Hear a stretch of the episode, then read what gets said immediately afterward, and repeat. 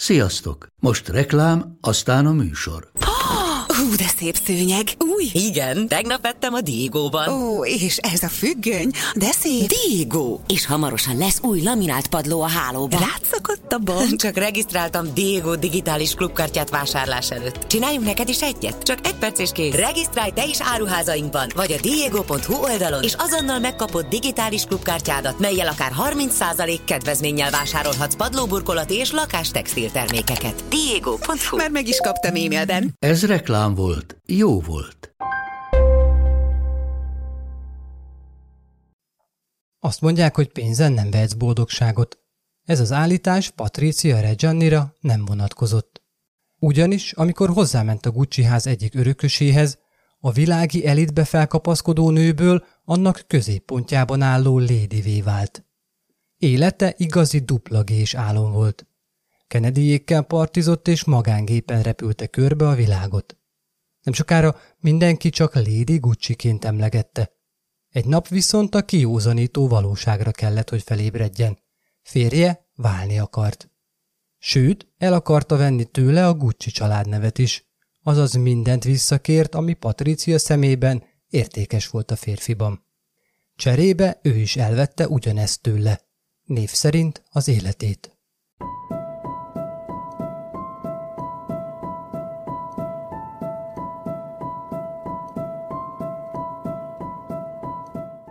Sziasztok! Szatmári Péter vagyok, és ez itt a megtörtént bűneseteket feldolgozó Bűntények Podcast.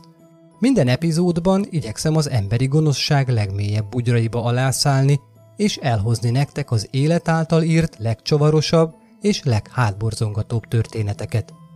A két részes Gucci házat bemutató epizód második felében Patricia Reggiani történetével foglalkozom, aki a világ legnagyobb luxus divat márka családjába házasodott. Viszont amikor a tűz kialudt közte és férje között, Patricia sokkal többet akart, mint egy zsíros vállási egyesség. Vérre szomjazott. Ha eddig még nem hallgattad meg az első részt, akkor tedd meg. Segít a tragikus események előzményeit megérteni.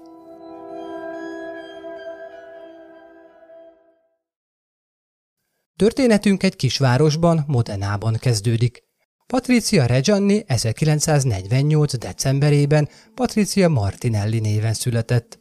Anyja mosogatóként dolgozott, apja pedig, hát arról nem lehet tudni ki is volt az édesapja. Amit viszont lehet tudni, hogy 1956-ban Fernando Reggiani, a gazdag teherfuvarozó, meghívta a 7 éves Patriciát és édesanyját, hogy lakjon vele Milánóban. Kicsivel később megkérte az anyja kezét és adoptálta Patriciát. Ezzel a lány élete egy csapásra megváltozott. A legjobb éttermekben ehetett, a legújabb divat szerint öltözködhetett, és nem utolsó sorban a legnívósabb iskolákba járhatott. Patricia a luxus divathoz való érzékével még a milánói elit lányiskolában is kitűnt szupergazdag társai közül.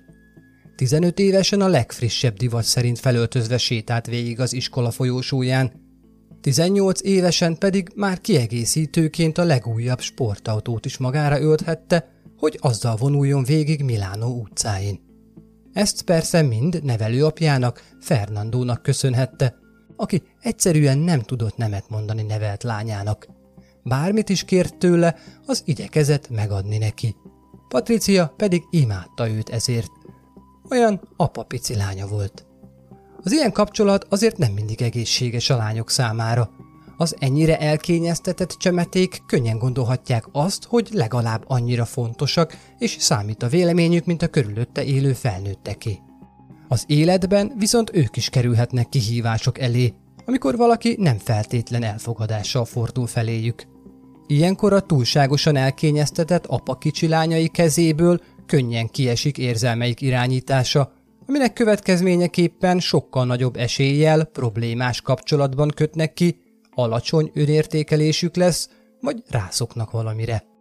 Előfordulhat az is, hogy mindezek elfedésére provokatívvá válnak, és egójuk hamis fitoktatásával próbálnak a nehézségeiken átlendülni.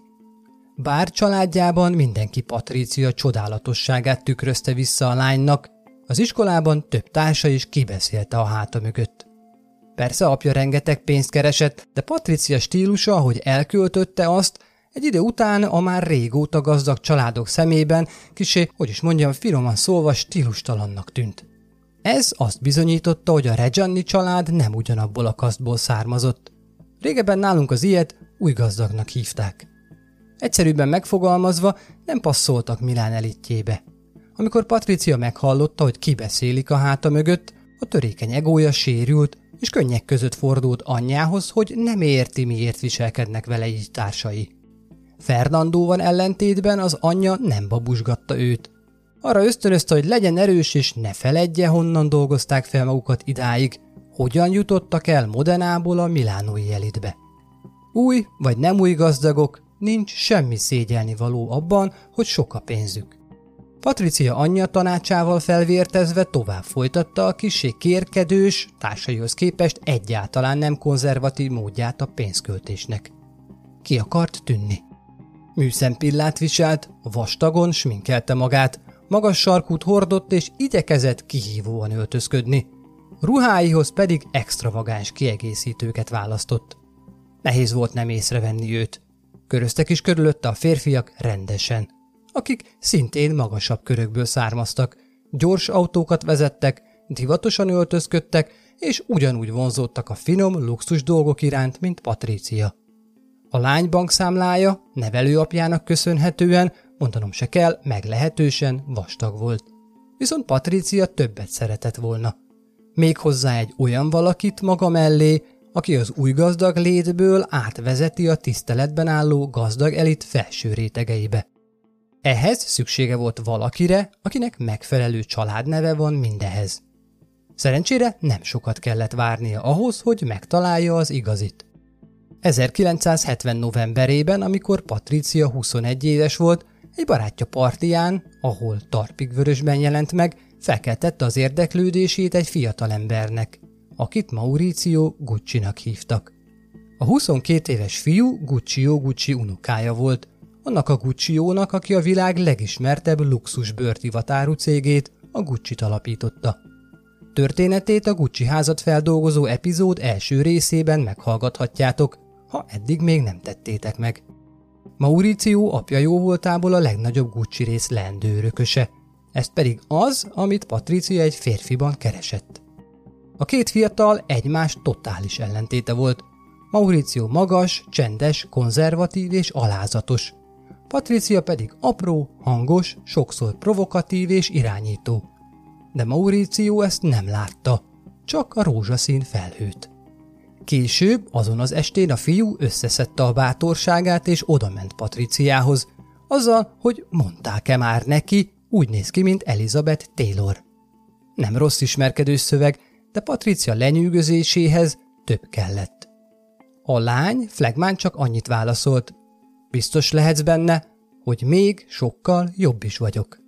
Mauriciónak ennyi elég is volt, hogy belehabarodjon a lányba. Ha lehet hinni az elmondásoknak, már ekkor tudta, hogy Patricia lesz az igazi. Nem sokkal megismerkedésük után igazi randira hívta el a lányt a kedvenc éttermébe, ahol megkérdezte tőle, hogy mit szólna ahhoz a névhez, hogy Patricia Gucci. Patricia nem vette komolyan az ajánlatot, de ennek ellenére örömmel találkozgatott továbbra is a fiúval. Nem úgy Mauricio apja Rodolfo Gucci, aki felesége halála óta túlzott féltéssel viseltetett fia iránt. Mauricio életének minden aspektusát irányította, beleértve az anyagiakat is. Bár Mauricio volt a leendő örököse, semmilyen bankszámlához sem kapott hozzáférést apjától. Ezért szinte sosem volt pénze, olyannyira, hogy sokszor a saját sofőrjétől kellett kölcsönkérnie. Rodolfo igyekezett a fia környezetében lévő embereket is megszűrni, kiváltképpen a nőket. A jogi tanulmányait folytató fiának sokszor elmondta, hogy ne feledje, hogy ő egy Gucci, és hogy sok olyan nő van, aki mindent megtenne azért, hogy valahogy megkaparinthassa a vele járó státuszt. Rodolfo intelmei úgy tűnt süket fülekre találtak, hisz 1971-re Patricia már megkaparintotta kisfia szívét. Az apa persze nem adta fel. Mindenképpen szerette volna elérni, hogy fia jó családból válasszon magának feleséget. Ahogy azt már említettem, gazdagságuk ellenére a Reggiani család nem tartozott ebbe a körbe. Rodolfo annyira ellene volt a románcnak, hogy még Patricia nevelőapjával is összeveszett. Egyszerűen közölte Fernandóval, hogy tartsa távol a lányát a fiától. Rodolfo egyenesen aranyásó tramplinak titulálta a lányt. A Reggiani család hirtelen szembe találta magát a Gucci családdal. Na jó, azért nem volt annyira tragikus, mint a Róma ős Júlia történet, de azért elég heves vitáik voltak. Rodolfo ultimátumot adott fiának Mauriciónak. Válasszon, család vagy Patricia? Mauricio a bársonyos női bőrt választotta a cserzett bőrrel szemben. Rodolfo ezért kitagadta fiát az örökségből. Mauriciót ez nagyon megviselte, hisz eleddig a Gucci cég örökösének nevelték, most pedig egy csapásra, mondhatni senkivé vált. Patricia viszont nem keseredett el. Tudta, hogy kedvese attól még Gucci marad. Sőt, azt is tudta, hogy egy kis segítséggel Mauricio azzá válhat, amivé az apja szerette volna. Felhajtotta hátingúját, haján hátrafésülte és munkához látott. Legalábbis Mauricio hóna alá nyúlt és segíteni kezdte. Nevelőapja beleegyezésével a fiú hozzájuk költözött, és Fernando teherfuvarozó cégénél kezdett el dolgozni. Apja folyamatos nyomásának eltűnésével Mauricio kezdett magára találni és önbizalmat építeni. 23 éves korára önálló férfivá érett, Patriciának köszönhetően. Ő volt az, aki kiállt mellette még akkor is, amikor nem maradt semmije, csak a jó csengő családneve.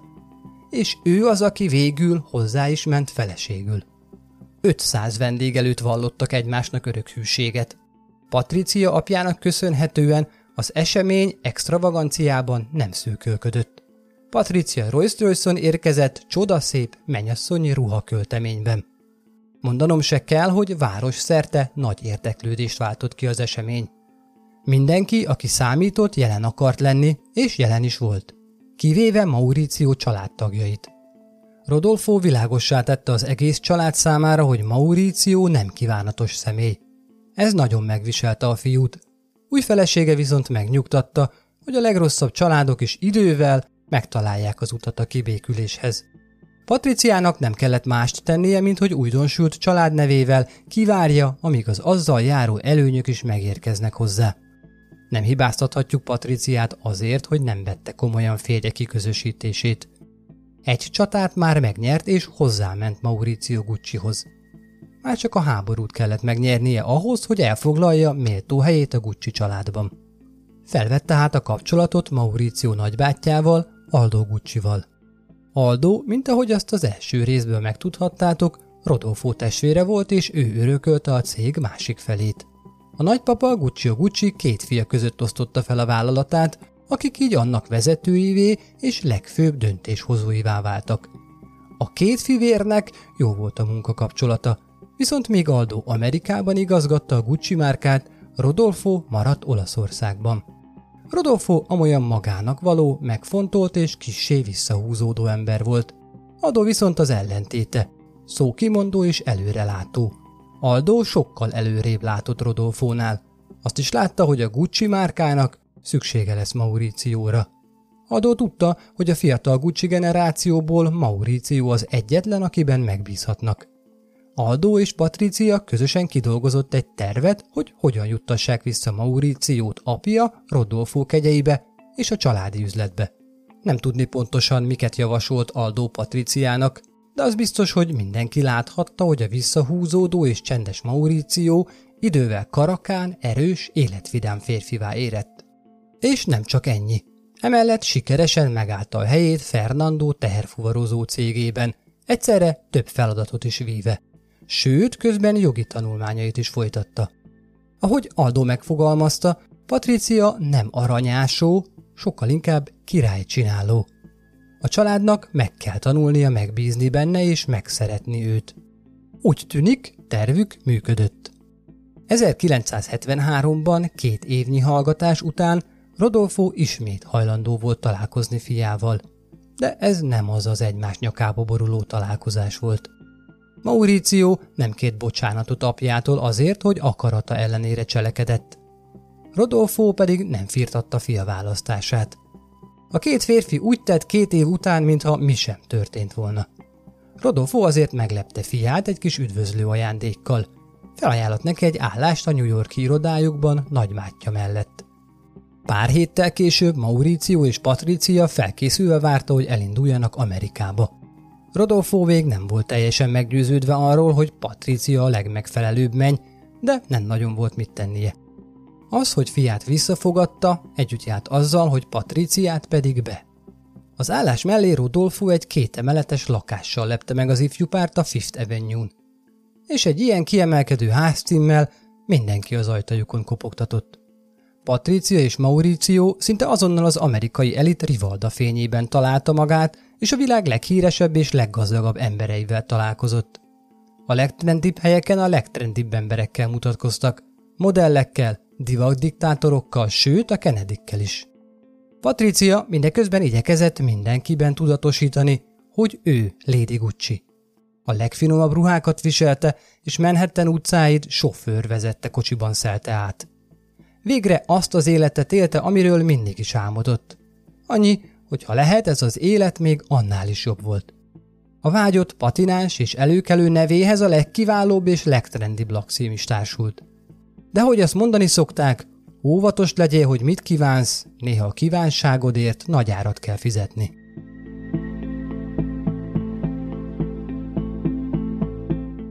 Ha te is megtörtént bűnesetek rajongó vagy, akkor látogass el a bűntények Facebook és Instagram oldalára. És ha már ott jársz, lájkold vagy oszd meg a bejegyzéseket, ezzel segítve a csatorna további növekedését.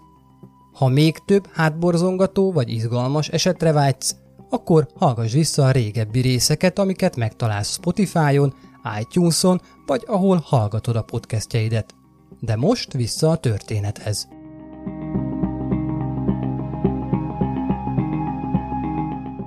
1981-ben Patriciának és Mauriciónak megszületett második lányuk. Megünneplésére Mauricio egy 200 lábas vitorlást vásárolt, mégpedig igen alacsony áron, csupán 1 millió dollárért. A hajó ára azért volt alacsonyabb, mint a piaci értéke, mert azt gondolták róla, hogy meg van átkozva.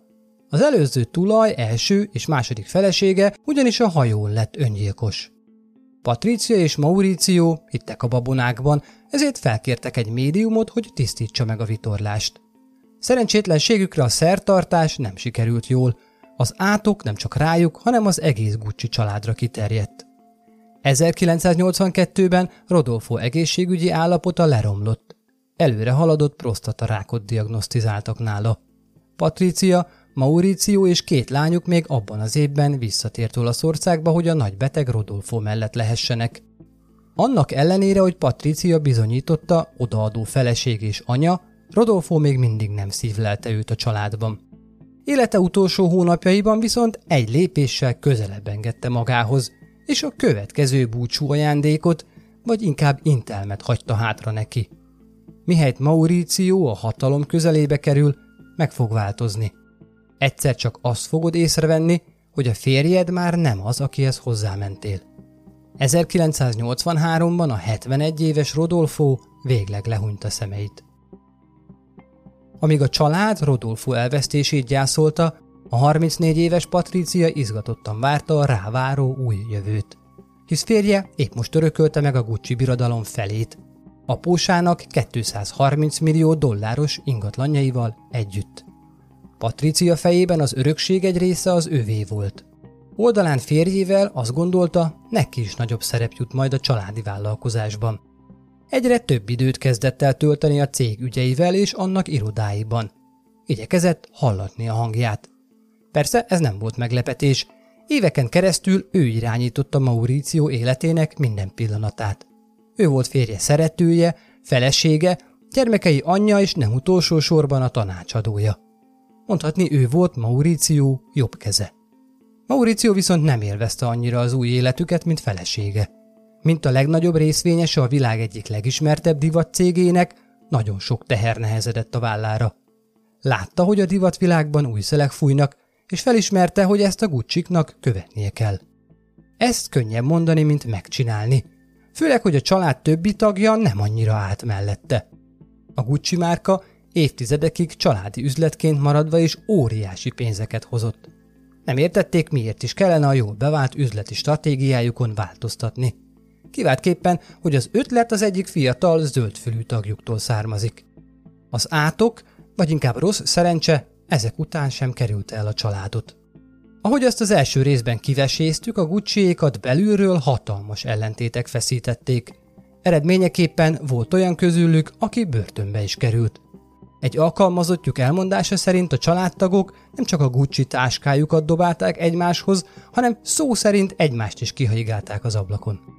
Mauricio, aki eddig mindenben igyekezett megfelelni először apjának, majd feleségének, a Gucci család fejeként lassan rájött arra, hogy többé már nem kell így viselkednie, sőt, igazából azt csinál, amit csak akar. A hirtelen jött hatalom és pénz erősen serkentette az önbizalmát. Miután az apja kikerült a képből, Mauricio, ha lehet mondani, még jobban a luxus felé fordult. Utazgatott, és élvezte a kiváltságát, valamint a mérhetetlen pénzt, ami mögötte állt. Rodolfónak igaza lett. Mauricio megváltozott, és ezt mindenki láthatta. A hatalmas befolyás és anyagi háttér hatására Mauricio érinthetetlennek érezte magát. Ez az érzés pedig szép lassan arroganciába csapott át. Elkezdett nagybátyja Aldó és más családtagok ellen fordulni. Patricia sem volt ez alól kivétel. Úgy tűnik, férje elfelejtette, hogy ő csinált belőle királyt, és ebbe sok munkát fektetett. Eleddig Patricia volt Mauricio alapköve, de ez megváltozott. Már csak egy felesleges semmiségként tekintett rá.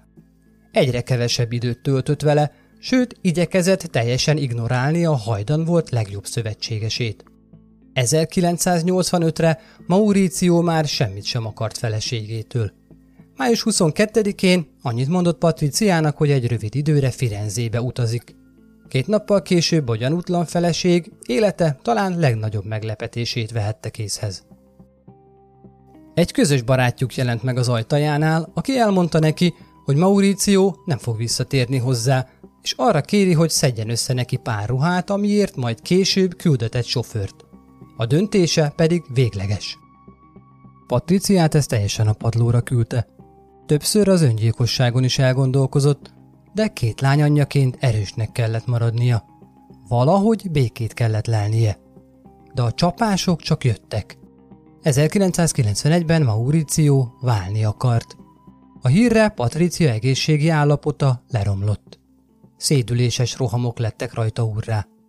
Orvoshoz ment, aki kivizsgálta és megállapította, hogy agydaganata van, és azonnal meg kell operálni. Patricia rettenetesen megijedt, hogy itt a vég. Emellett pedig azt remélte, hogy ez a rettenetes hír megváltoztatja Mauricio álláspontját, és visszatér hozzá. Nem így történt. Mikor Patricia felébredt a műtéte után, Mauricio nem volt ott, csak egy csokor virágot küldött neki. Patricia ezt követően naplójában egy teljes lapra csak annyit írt, bosszú. A műtét nem csak a tumort tisztította ki a fejéből, a perspektíváját is megváltoztatta. Mauriciót már nem csak a lelki nyomoráért és szívfájdalmáért okolta, hanem magáért a betegségért is. Elhatározta, hogy férje fizetni fog. 1992. májusára a 43 éves Patricia Reggiani új életet és életcélt kapott. A rákból felgyógyulva tudta, hogy hátralévő éveit azzal akarja tölteni, hogy Mauricio Gucci életét pokollá tegye. És nem csak ő volt az egyetlen, aki így gondolta. Ezzel egy időben vásárolta ki Mauricio a családtagjait a cégből, és így egyedüli Gucci-ként csak ő maradt a családi üzletben. Ahogy azt az első részben már részletesen átvettem, Mauricio nem volt teljesen felkészülve a cég egyedüli vezetésére. Rossz döntései miatt végül ő is arra kényszerült, hogy eladja részesedését a Gucci vállalatban a cég felét már tulajdonló Investcorpnak. Ez volt az a pont, amikortól nem volt Gucci a Gucci-ban. Ezek után már nem csak Patricia, hanem az egész család gyűlöletét kiérdemelte. Kitúrta őket a vállalatból, és a végén még át is játszotta azt teljes egészében egy befektető csoportnak.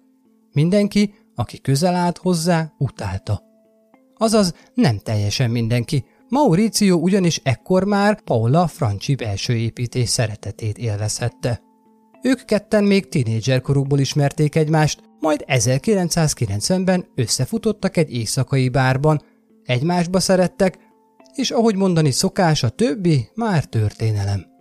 Mauricio teljesen oda volt az egykori modellért, olyannyira, hogy a nőt és az előző házasságából származó gyermekét magához költöztette egy felújított villában Milán leggazdagabb részén. Azt nem tudni pontosan, hogy Mauricio meg akarta eltenni Paulát a következő Lady Gucci-nak. Minden esetre mindenki erről beszélt. Amikor Patricia is meghallotta a hírt, újból teljesen összeomlott. Nem sokat tudott viszont ellene tenni. Ekkor már hivatalosan is elváltak. Mauricio azt tehetett, amit csak akart. Úgy tűnt, azt akarta, hogy Patricia tovább szenvedjen. Nem sokkal vállásukat követően teljes felügyeletet szeretett volna szerezni mindkét lányuk felett, és arra próbálta volt feleségét kényszeríteni, hogy ne használja többé a Gucci nevet. Végül azért egy elég zsíros megegyezéssel váltak el, ami megközelítőleg 1,1 millió svájci frankot hozott Patricia konyhájára.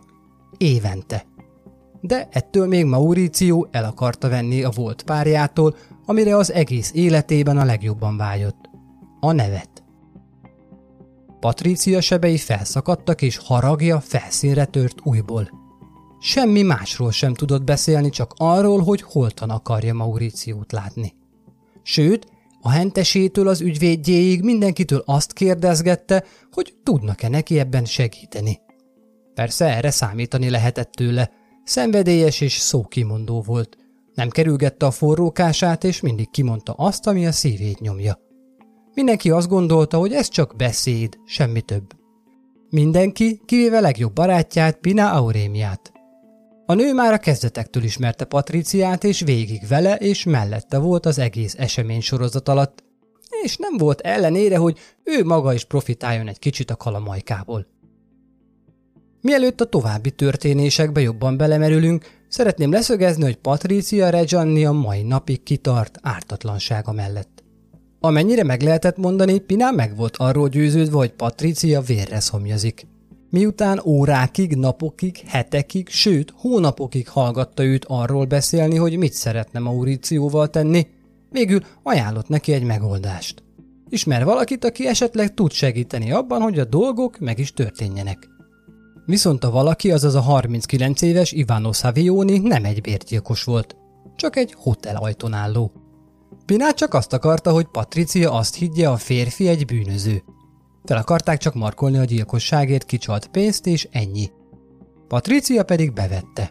Fizetett is 150 millió líra előleget barátnőjének, majd várta férje halálhírét. Az viszont nem jött. Pina is csak kifogásokkal tudott előállni. Eközben Mauricio boldogan röpködött Paulával keresztül kasul a világban. Türelmét elveszve, Patricia Pinát megkerülve maga találkozott Ivánóval, vagyis inkább találkozgatott.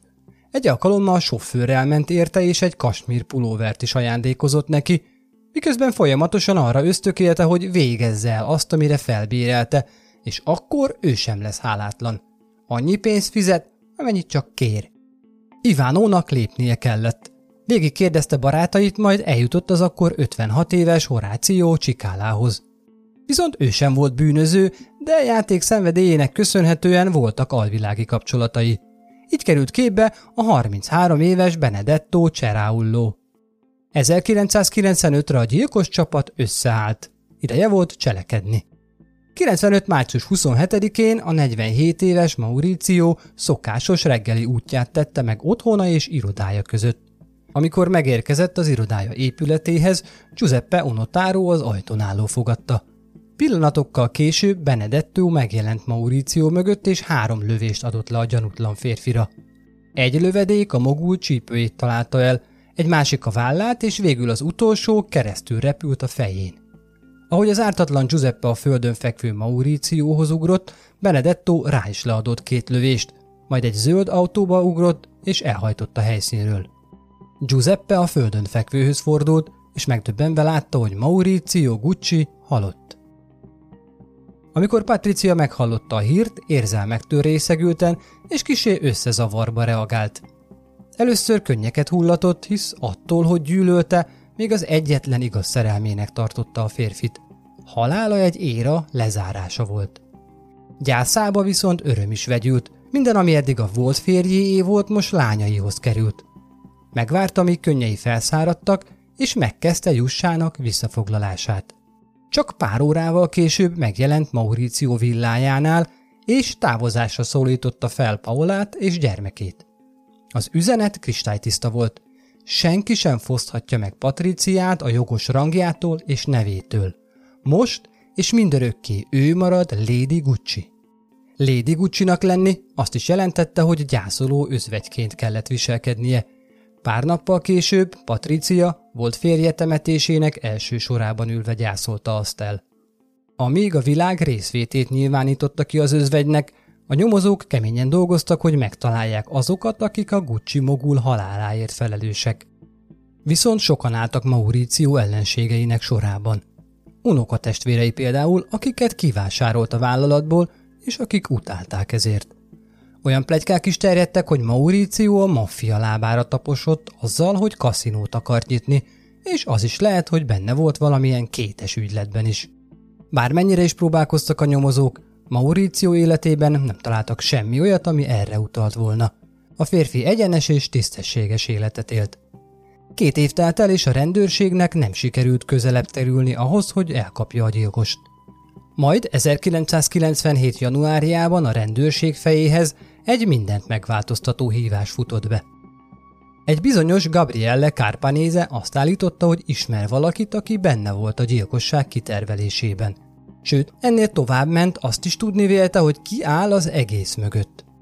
Az ügylet végeztével Patricia meggondolta magát a fizetéssel kapcsolatban, ami Ivánót, Horációt és Benedettót igencsak feldühítette. Ivánó újból barátaihoz fordult, hogy valaki segítsen neki kiarészakolni Patriciából a fizetséget. Így került kapcsolatba Gabriellével. Gabrielle viszont ahelyett, hogy Patricia nyakára járt volna a pénzért, a rendőrökhöz fordult és feladta a bandát. A hatóság a kapott információk alapján tervet készített azok elkapására. Bepoloskázták Ivánó kocsiját, majd nem sokra rá Ivánó és Pinát találkoztak. Az autóban ülve beszéltek a gyilkosságról, Patriciáról és a rendőrségi nyomozásról is. Féltek, de leginkább haragudtak Patriciára. 1997. január 31-én a 48 éves Patriciát letartóztatták. Lady Gucci stílusához híven nem volt hajlandó elhagyni a házat, anélkül, hogy nem hozza magát tökéletes állapotba. Amikor teleaggatta a nyakát és a kezét ékszerekkel és bundakabátot vett, a nyomozók rászóltak, hogy hagyja azokat hátra. Ahová viszik, ott nem lesz szüksége rá. A tárgyalása az ezt követő őszön kezdődött. Az ellene szóló bizonyítékok hegye dacára Patricia kitartott ártatlansága mellett. Elismerte, hogy mondogatta, holtan akarja látni volt férjét, de az csak úgy mondta. Nem gondolta, hogy bárki valaha is komolyan veszi majd. Az ő verziója szerint Piná ölette meg Mauriciót, hogy utána azzal zsarolni tudja őt. Miután nem fizetett még, azzal is megfenyegette, hogy a két lányát elveszi tőle. Ő nem gyilkos, csak egy nő, aki féltette a saját és szerettei életét. Bármennyire is színes volt Patricia története, senki sem hitt neki. 1998. novemberében bűnösnek találták volt férje meggyilkolásának megszervezésében, és 29 évre rácsok mögé küldték. A banda többi tagja követte őt. A lövést leadó Benedetto 28 évet kapott, a menekülő autót vezető Horáció 26-ot, Ivano 20-at, Pina pedig 19 évet. Érdekesség, hogy Pina és Patricia ugyanabban a börtönben töltötték raboskodásuk éveit. De ahogy azt megélték, az teljesen más volt. Köszönhetően a kapcsolatainak és gazdagságának Patricia meglehetősen kényelmes életet alakított ki magának a börtönben. Amíg a többi rabot valamilyen munkára rendelték, addig ő egy törölközön napozgatott. Saját fodrásza, sebésze és fogorvosa is volt, akik bejárhattak hozzá. 2004-ben Patricia lánya kérelmet nyújtott be anyja ügyének újra tárgyalására. A kérelemben nem vitatta, hogy bűnös-e vagy ártatlan, ellenben azt állította, hogy Patricia nem volt beszámítható, amikor a pénzt átadta Pinának. Az akkori viselkedése az agydaganatának és az azt követő műtétnek a mellékhatása volt csupán. Bármennyire vadul is hangzik, agysérülés vagy agydaganat okozhat személyiségváltozást. Patricia védői azt állították, hogy emiatt védencük, amikor Pinától meghallotta a gyilkosság tervét és azt, hogy ezzel őt zsarolni akarja, ahelyett, hogy a rendőrségnek szólt volna, kifizette az először kért összeget. Minden beadott bizonyíték ellenére a kérelmüket elutasították. Patricia maradt ott, ahol addig is volt. 2011-ben, 13 év után Patriciának felajánlották, hogy feltételesen szabadlábra engedik, ha munkába áll. Mindenki meglepetésére Patricia ezt visszautasította, mondván eddigi életében még sosem dolgozott, és nem szeretné azt most elkezdeni. Három évvel később kapott egy újabb ajánlatot, amit már nem utasíthatott vissza. Ha hajlandó a helyi ékszergyárnak dolgozni, akkor próba időre szabadon bocsátják. Ezt a 65 éves Patricia elfogadta, és annyi év után olyat csinálhatott, amit volt férje Mauricio nem engedett neki. Vezetője és tanácsadója lehetett egy divatmárkának. Három évvel később, 2017-ben próbaideje lejárt és kiengedték. Amennyire tudható, visszatért Milánó gazdag negyedébe, és a mai napig úgy ismerik, hogy Lady Gucci.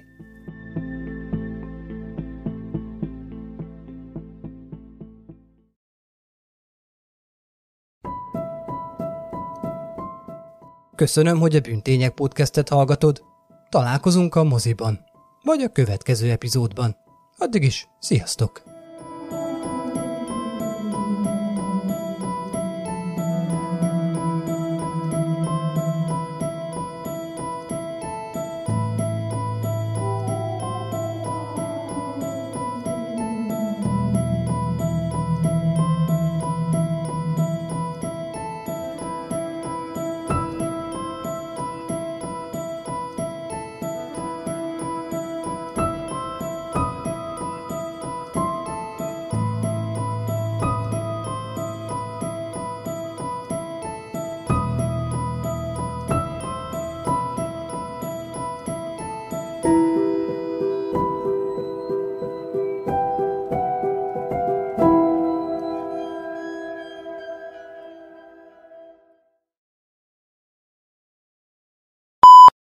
Eddig még nem hallgattad meg az első részt, akkor tedd meg.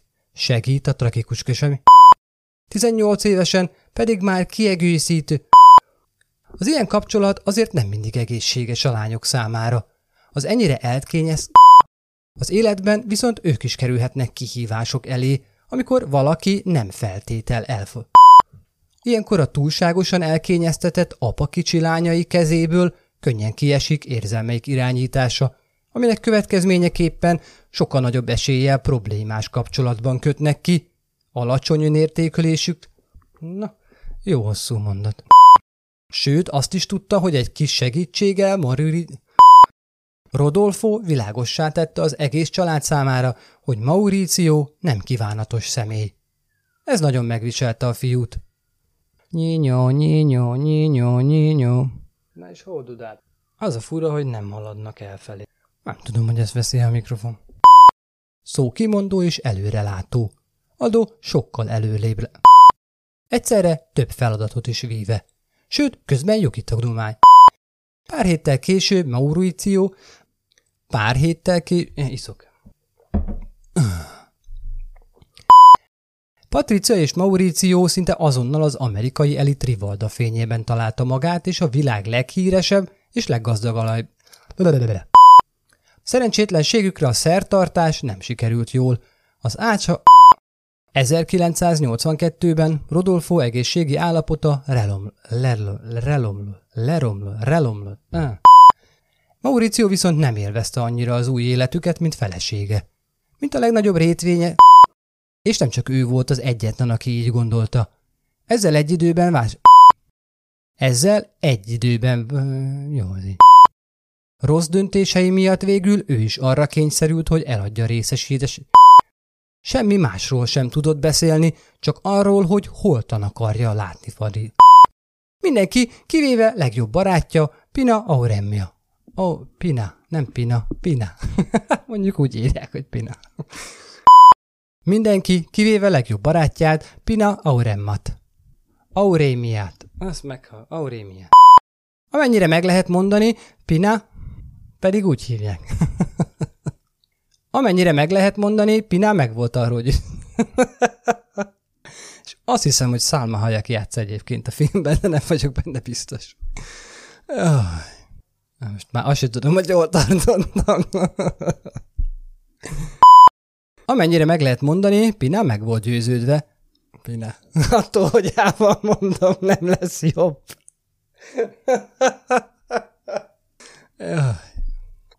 Közben itt közben egy szájgomba kigyulladt mellettem egy épület. Ez valami hihetetlen. Jó, Istenem. Pina azt a... Hát ez nem fog menni. Hívom Pinyának. Pinya? Pinya? Pinya? Nem tudom, az lehet, hogy végig rosszul mondom. Pina csak azt... Nem fog menni! Uh! Végem van. Türelmét elvesztve, Patrícia, Pinát megkerülve, maga találkozott. ilyen nincsen. Nézd, amikor írtam, nem volt ilyen vicces. De lehet, hogy fáradt vagyok. uh-huh. Türelmét elveszte, Patrícia, Pinát megkerülve... Pinya. Pinya. Pinya. Pinya. Ivánónak lépnie kellett. Végig kérdezte barátait, majd eljutott az akkor 56 éves Horáció Csikálához. Micsoda nevek. Úristen. Egyébként ezt, ezt beírtam a Google fordítóba, és úgy próbálok jól olaszul beszélni, nem beszélek olaszul. Amikor megérkezett irodája épületéhez Giuseppe Oronaro, Oro, Oro, Onotaro, mm. Lady gucci lenni azt is jelentette, hogy gyászoló ügyvesz, ügyvegyként. Lady gucci lenni azt is jelentette, hogy gyászoló ügyvesz, ügy, ügy, ügy, nem fog menni szerintem. Amíg a világ részvétét nyilvánította ki az özvegynek, a nyomozók keményen dolgoztak, hogy megtalálják azokat, akik a Gucci mögül, mögül, mogul. Töcsé. Szerintem még mindig ég a ház. Az a jó, hogy egy hét karanténban vagyok idebe zárva, és most már elvileg holnap kimehetek, ha csak most nem gyújtják rám ezt az egész hotelt. Sőt, ennél tovább ment, azt is tudni vélte, hogy ki áll az egész mögött. Az ügylet végeztéve, ki áll az egész mögött? Érdekesség, hogy Pina és Patricia ugyanabban a ment. Csúnya Peti, fúj. Ja, Istenem. Ha más podcastekre is kíváncsi vagy, hallgassd meg a Béton műsor ajánlóját.